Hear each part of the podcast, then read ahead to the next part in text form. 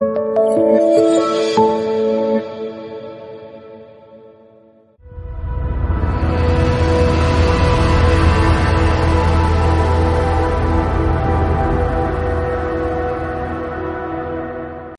afternoon. Welcome to week number six of our fall and winter series on the Acts Witnesses to the World.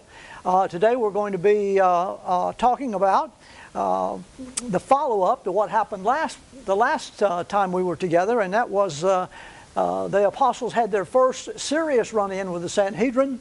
they were issued a cease and desist order, not to mention the name of Jesus. Don't do any of the preaching that they had been doing, and literally keep your mouth shut. Uh, of course, the apostles were having none of that uh, and said that they were going to obey God rather than men. And so we dropped off there last week. Uh, they went back to the upper room where they uh, gathered together with their friends and others who were there. Uh, they had a prayer. Uh, and that in that prayer, they asked for God to give them confidence and give them strength and, and of course, God answered their prayer by shaking the floor, the very floor that they were uh, standing on. So today we're going to pick up there, and we're going to be talking a little bit more about what happened after that in the short term after that. And then uh, some other things. Are, it seems like perhaps that Luke uh, digressed a little bit, but what he was trying to do was lay some groundwork for the early church and things that were going on there, uh, and what it took to become sort of institutionalized in Jerusalem and, and, as they were going forward from there. So before we get started, let me go ahead and, and open with prayer. Gracious Father, we do again give you thanks and give you glory for the fact that you uh, have made it possible for us to come together and to do these uh, lessons online. And so, Father, we thank you for that. We also thank you, Father, for the events of this past weekend where we had that uh, storm that came through. Uh, it wasn't as serious, and of, of course, uh, we never get as much as, as the folks that are down on the coast get, but at the same time, uh, from all reports, uh, there wasn't the, the loss of life or, the, or, or, even the damage of property that has occurred in others. And so we do glorify you for that, Father. We ask that you would be with those who are going to be in the, the recovery mode or continue in the recovery mode, even from the one that was passed through just several weeks ago. And so, Father, we ask that you would be merciful, uh, that you would be graceful, uh, Father, that you would uh, uh show your grace to those that are there and, and would uh, enable them uh, to begin to recover and that they might have the resources in order to do that. Today, Father, we ask that you would be with us during this period of time that we're together, and as we look again to your word that was brought to us by your, your apostle Luke, uh, and, and Father, as we look at that, we ask, oh Lord, that you would reveal to us those things that you would have us know. In Jesus' name we pray. Amen. All right, bring us up to date. Uh, in words of uh, today, the gospel had gone viral in Jerusalem. Now, I think I mentioned these, these figures before and talking about what the church was like uh, before Pentecost and what the church was, how it was growing after Pentecost. The gospel, of course, before the Pentecost, uh, there, was, there was some preaching of the word, if you will. The apostles were going around. Certainly Jesus was traveling around. And so before Pentecost, there were approximately, and these, these numbers come from Josephus, who uh, has become something of the official historian for, uh, for Christianity there, certainly in the first century. But before Pentecost, there were approximately 500 believers uh, that were known of.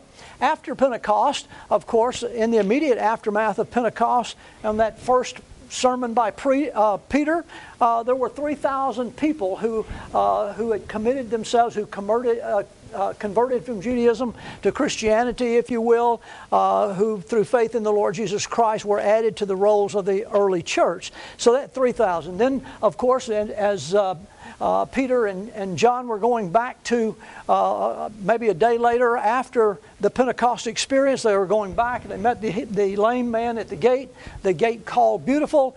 Uh, and then after healing him and then having another sermon, they added another 5,000.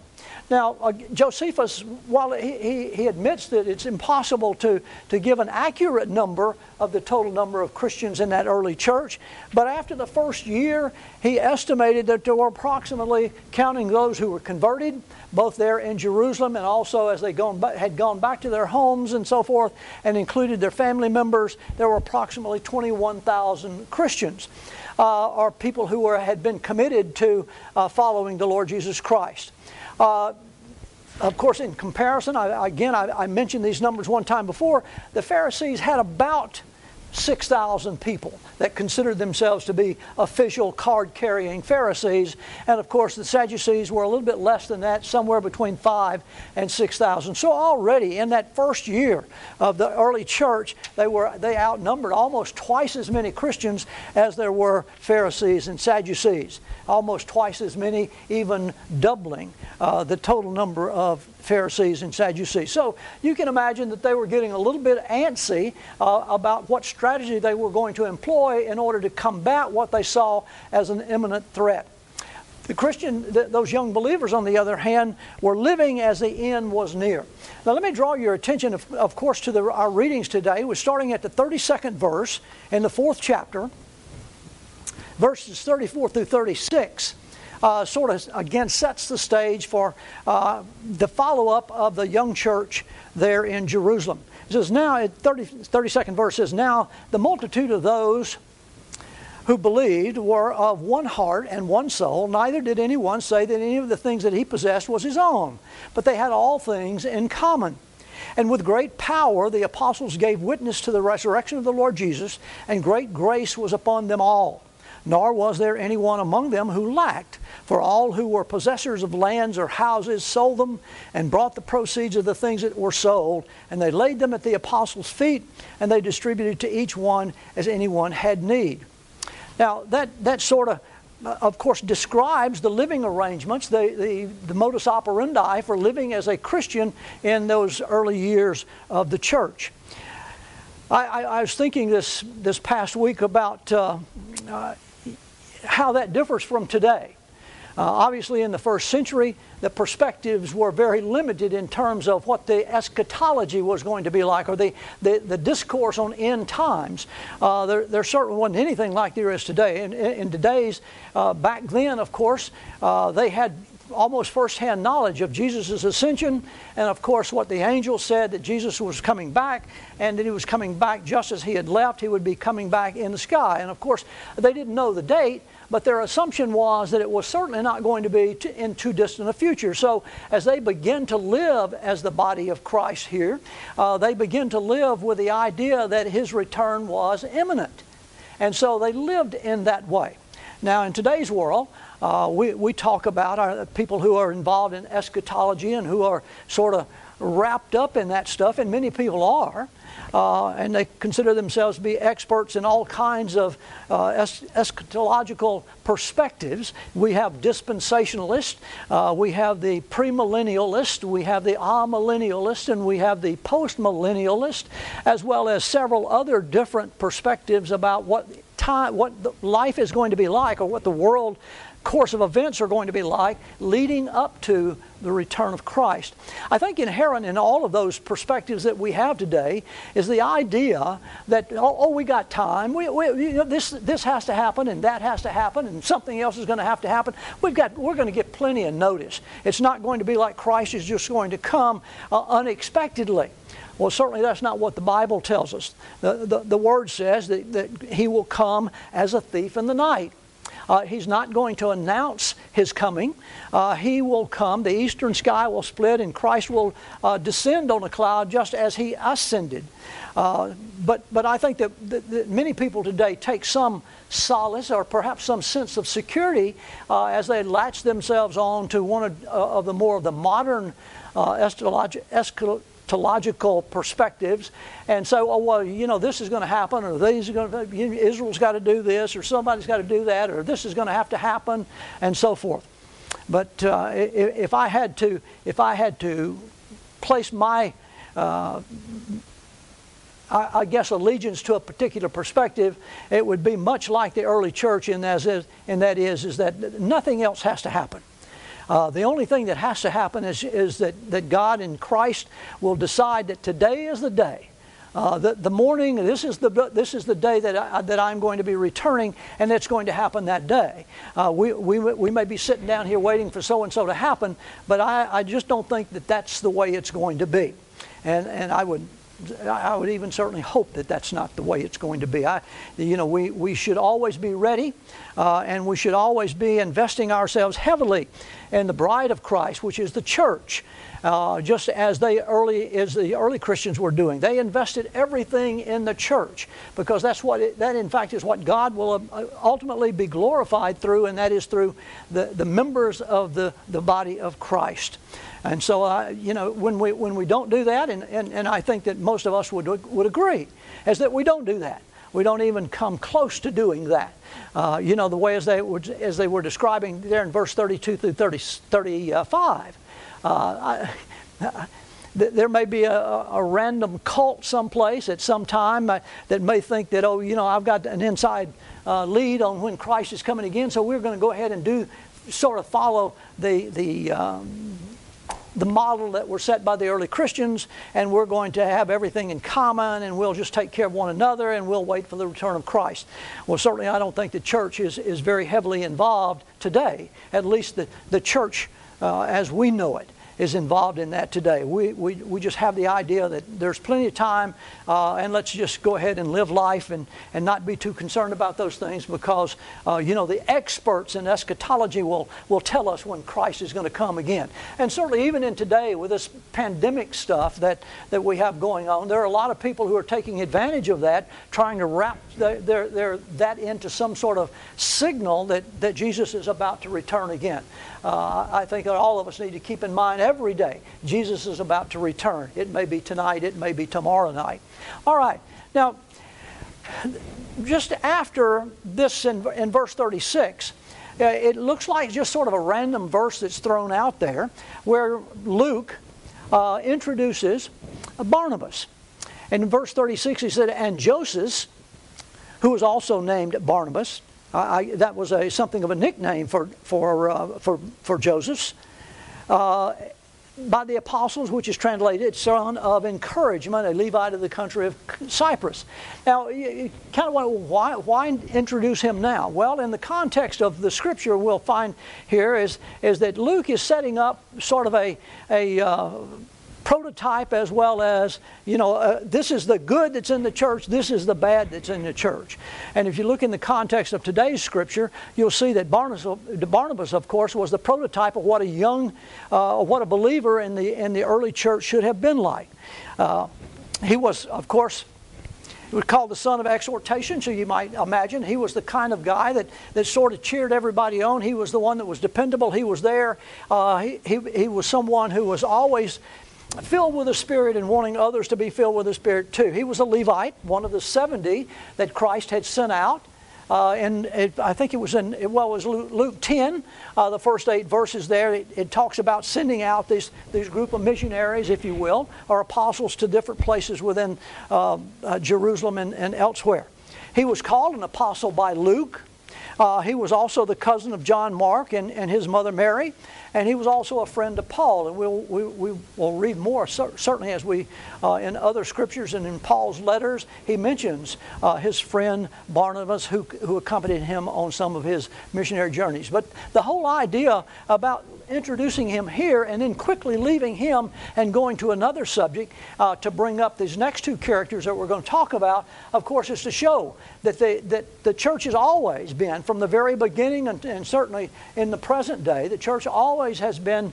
Uh, if you will, contaminated by those who, who perhaps are not truly called to be a part of the body of Christ and who are, who are part of uh, those who are there for uh, other reasons, if you will, and some because uh, Satan has placed them there.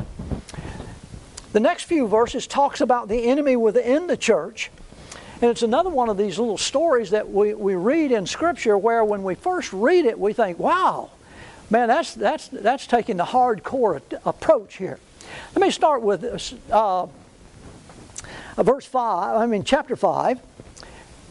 And he, Luke here introduces a uh, husband and wife team who are uh, apparently fairly wealthy, probably middle class, if you will.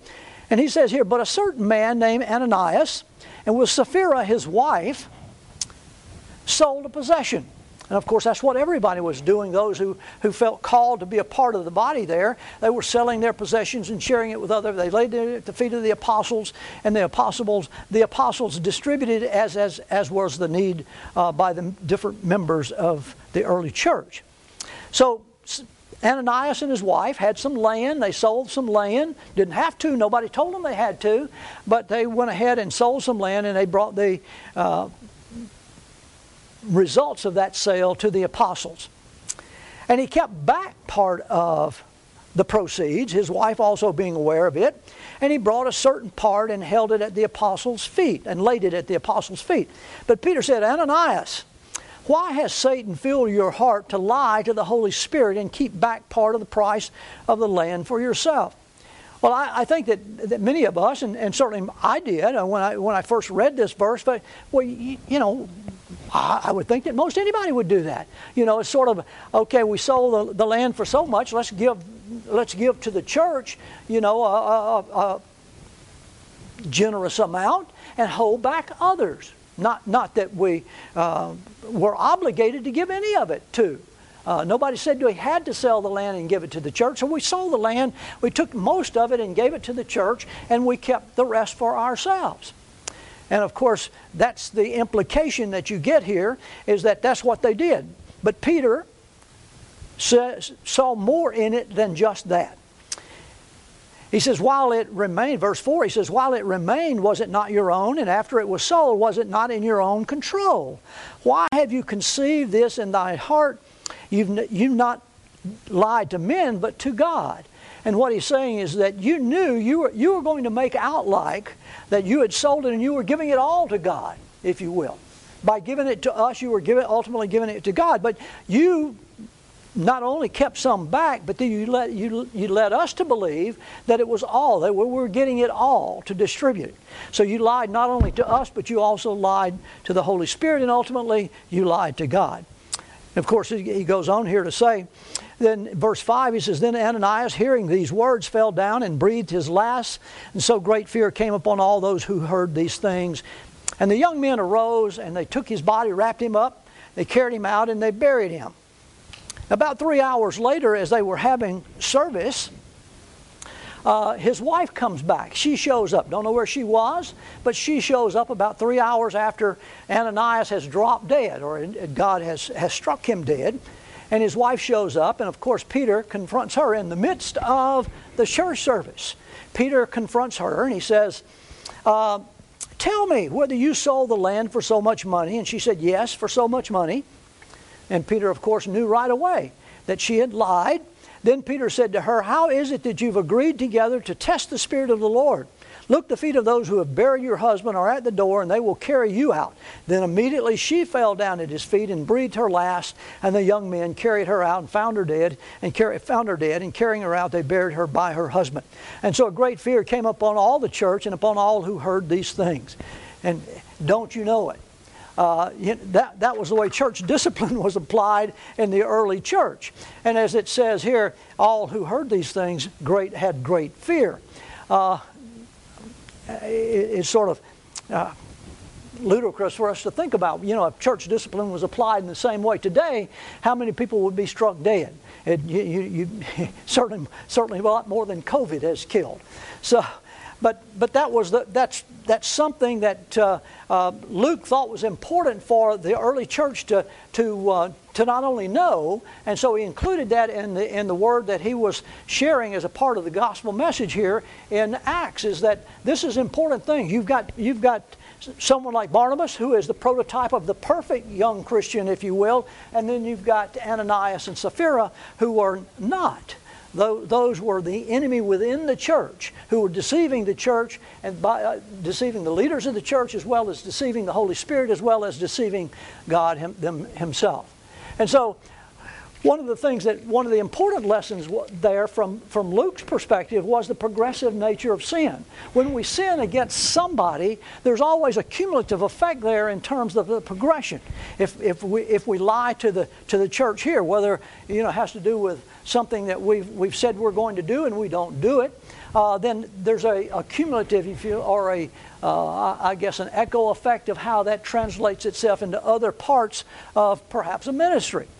And of course, the other important lesson there is once we have, and, and, and of course, that speaks to why it's important that you have strict church discipline, is because uh, purging sin from the ecclesia, which is obviously is the word for the assembly, it's for the congregation, it's for, for the body there. Purging sin from the body does not help but to bless that body and, and, and gives it strength uh, in its witness.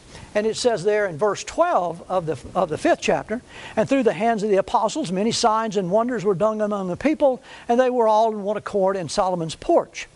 And so it, it had a, a, a magnifying effect on the body because they, of course, had a new appreciation for, ha- for having a fear of the Lord. And certainly had an appreciation for that's not something you, you do not want to do, is to, uh, to deceive those who are in leadership, as well as you know, the cumulative effect of that or the progressive effect of that. Uh, if we, we lie to uh, the church leadership, then we lie to uh, the Holy Spirit. And if we lie to the Holy Spirit, we ultimately are lying uh, to, to God. And so those were some uh, lessons that came out of this. And as the, as the word says, it had a very strong effect on that early church. Verse 14 says that uh, believers were increasingly added to the Lord, multitudes of both men and women, so that they brought the sick out into the streets and they laid them on beds and couches, that at least the shadow of Peter passing by might fall on some of them. Well, that's, that's an, uh, an interesting observation by Luke there, is that even Peter's, when Peter walked by them, even if his shadow touched one of them, it had the power to heal them. And, and certainly they had faith in that was that being the case. And I'm sure it was the case, although specific instances are not mentioned here. Verse 16 says, Also a multitude gathered from the surrounding cities to Jerusalem, bringing sick people and those who were tormented by unclean spirits, and they were all healed. Now, that, that sort of brings us, he, he finishes with the, uh, talking about church discipline and the effects of church discipline. He talks about the prototype of, of what a Christian ought to be like and so forth. Then he gets back to talking about the external opposition. He talked about the internal opposition. Now he's going to talk about the external opposition. Of course, that brings up the, in chapter 5 in the 27th verse, or in the 17th verse, it said, Then the high priest rose up, and all those who were with him, which is the sect of the Sadducees, and they were filled with indignation. Well, the indignation was, of course, that the, there was so much power being dis, uh, displayed by the apostles who had been filled with the, the, power of the Holy Spirit that just about they were doing miracles um, literally left and right. And the Sadducees and the Pharisees were, were indignant about that. And they laid their hands on the apostles and put them in the common prison. That was their response. You know, they, they had told them not to preach, cease and desist. Don't say his name, don't heal in his name, don't preach about his name, and, and uh, uh, just keep your mouth shut about this man, Jesus. And they did. Obviously, they didn't. And so the Sadducees came to them, had them arrested, put in the common prison. But at that night, uh, an angel came and released them from the prison. Of course, what did the, the, the apostles do? They went right back to the temple and started preaching again and healing again. The next morning, of course, the Sanhedrin had no idea of what took place the, the previous night, so the Sanhedrin got together again uh, and they were going to try and determine what strategy they needed to employ to nip this movement in the bud. And while they were while they were doing that, they said, "Well, go go to the prison and get them and bring them back here, and we'll, you know, we'll decide what we're going to do to them." Well, they went to the prison, and obviously the apostles were not there. In the meantime, word comes to them the apostles are someplace else in the temple, and that they're doing what they were explicitly told not to do, and for the, and for the same thing uh, that had happened before, they were told not to. So, anyway, Peter again preaches the kind of sermon which he had previously preached on two occasions, and that was his witness in verse 27 through 32. He says, And when they had brought them, they set them before the council, and the high priest asked them this Did we not strictly command you not to teach in this name? And look, you filled Jerusalem with your doctrine and intend to bring this man's blood on us? But Peter and the other apostles answered and said, We ought to obey God rather than men. And the God of your father, of our fathers, has raised up Jesus, whom you murdered by hanging on a tree. Him God has exalted to his right hand and the Prince and Savior to give repentance to Israel and forgiveness of sins. And we are his witnesses. And of course, the Sadducees, uh, when, when they heard Peter repeat all of the same allegations, all of the same uh, condemnation, if you will, of the, of the leadership, both the Sanhedrin and the Sadducees, uh, of course, there was an immense amount of anger that came out immediately, and they called for an immediate execution. Uh, the, the, the, Sadducees wanted them to be immediately apprehended and, um, and then immediately executed. And the only thing that prevented that from happening was Gamaliel, Gamaliel who most of you will remember was the, was the uh, mentor to Saul of Tarsus or to the Apostle Paul. Uh, he was a teacher of the Jews, which meant he was the sort of the leading rabbinical teacher of, of uh, Scripture to the Jews. And he was there, uh, and he intervened in the proceedings there. And what he told them was, whoa, whoa, whoa, you know, don't, don't be too hasty here. Uh, let me.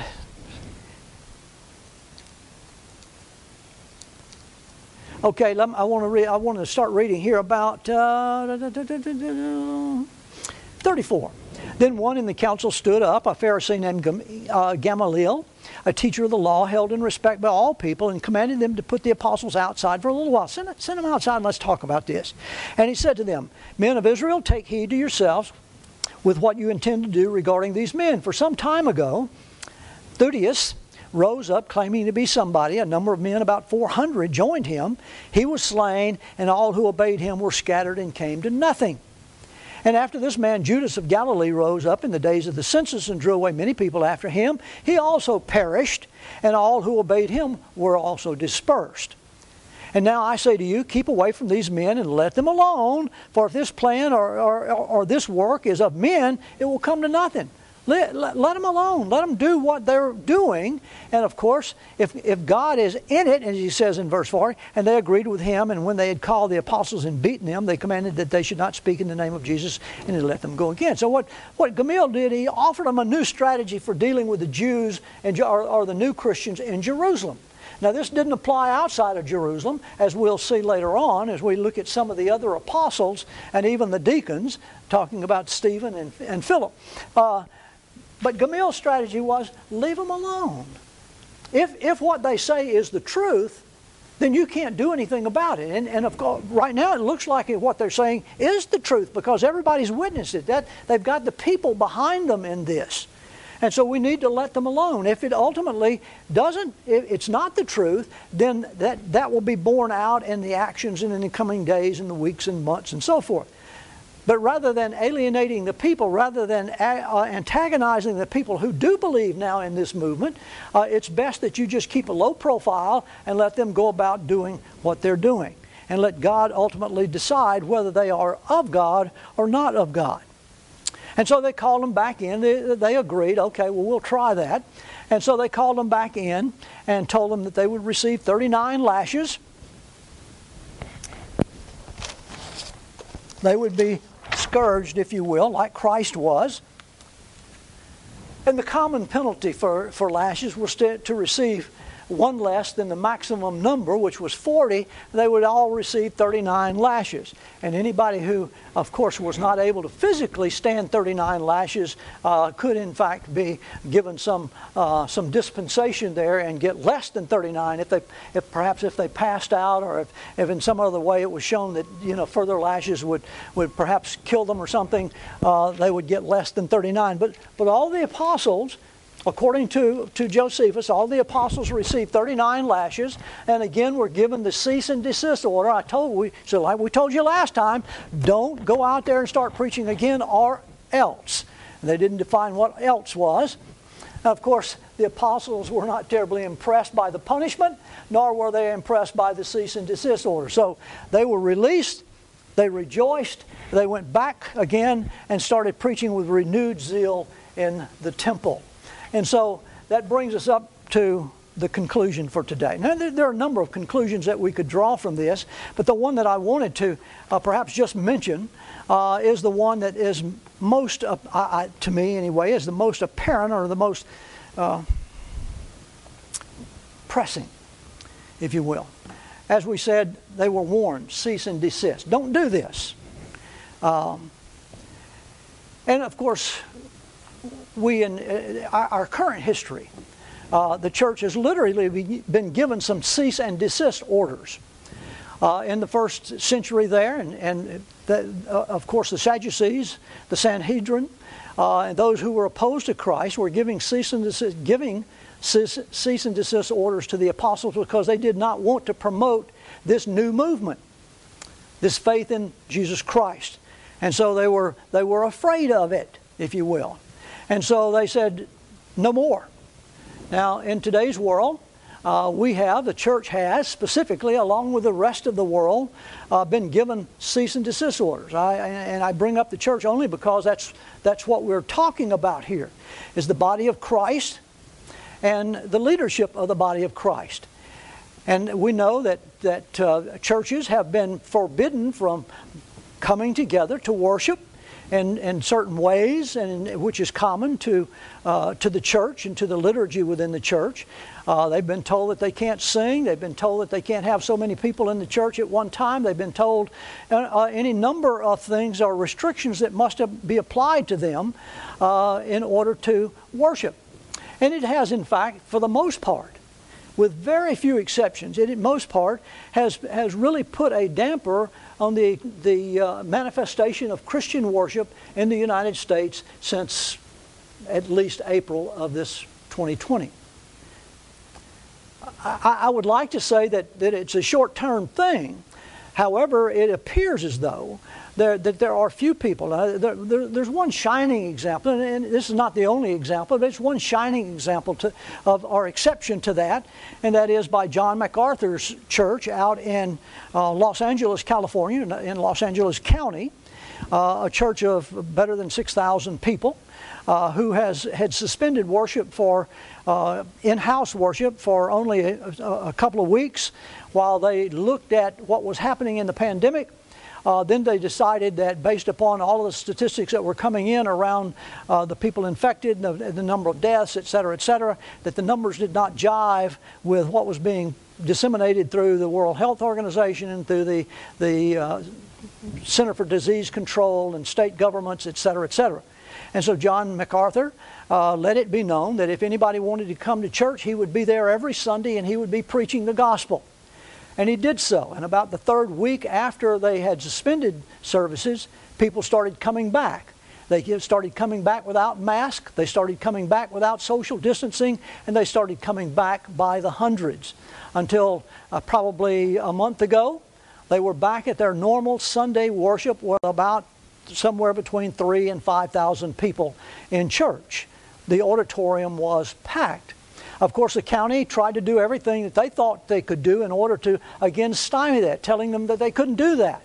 But John MacArthur and his, the leadership of that church there has stood very firmly uh, in saying that, uh, you know, that the, the, the government, at whatever level, uh, is beyond their bounds when in terms of the Constitution when they try to limit, uh, limit or restrict or characterize worship as only being able to be expressed or manifest in a particular way. Uh, he has stood firmly. And I would like to say that others have been steadily joining him in that regard, but I would be exaggerating if, if I said that. They have not.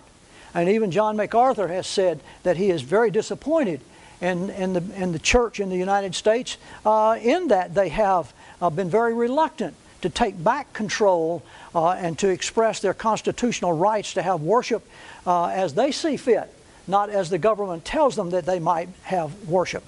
So, and that's, of course, uh, the lesson here for us, I think, is that sometimes uh, what the government wants you to do and tells you to do, like it was with the, the, the first century with the apostles, they were telling them to do something which was strictly against Scripture, strictly against what God had, had ordained that they do.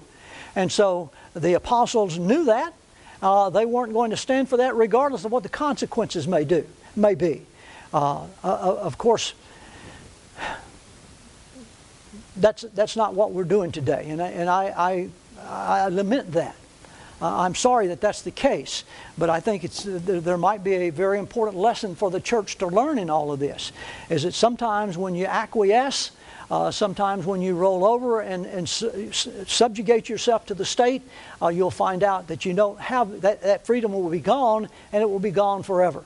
And so uh, I, I, I applaud and, and, and, continue to pray for John MacArthur and the, and the membership at, at uh, uh, Grace Church out in Los Angeles County and pray that other churches would have a similar uh, sense of commitment to their calling in the Lord Jesus Christ and also uh, to what God has ordained that they do in terms of worship uh, to Him. All right, that's all for today. Next week we're going to talk about one of the, uh, or the, uh, again, one of those infrastructure things where the church, because of its uh, intense gro- uh, uh, growth or short-term growth, uh, found that they couldn't handle all the problems that were cropping up, and so they began to appoint deacons. And next week we're going to be talking about the witness of the one of the first two deacons that were appointed. the first one would be Stephen, and then the, in the following week after that we'll talk about the the ministry of Philip. They, while they were uh, uh, appointed as deacons, they were more evangelists than they were deacons. Uh, it should be very interesting, so I look forward to that. Let me close. Gracious Father, uh, we, we know that we've been called for a purpose. And so we ask, O oh Lord, that we would be constantly, continually, urgently exhorted to fulfill our purpose and our calling. And Father, we know that, that sometimes it's, it's easy uh, for us to say, well, okay, well, you know, there, this, there's this consideration and there's that consideration and there's this equivocation and there's that equivocation and, and perhaps we need to be more cautious and be more uh, discretionary in what we do and so forth. And Father, your word tells us, and the examples of your apostles show us uh, that, that our calling supersedes all other callings, whether it's a calling to family, whether it's a calling to vocation, whether it's a calling to, uh, to common sense, whether it's a calling to, uh, to our uh, standing in the community. Is what we have been called to do as a part of the body of Christ far exceeds and far transcends these temporary callings or, that, we, that uh, we, we receive here in um, the community, the state, and the nation is a large. We just ask, O oh Lord, that you would give us a new, a new sense of seriousness about what you've called us to do in Christ Jesus, in whose name we do pray. Amen.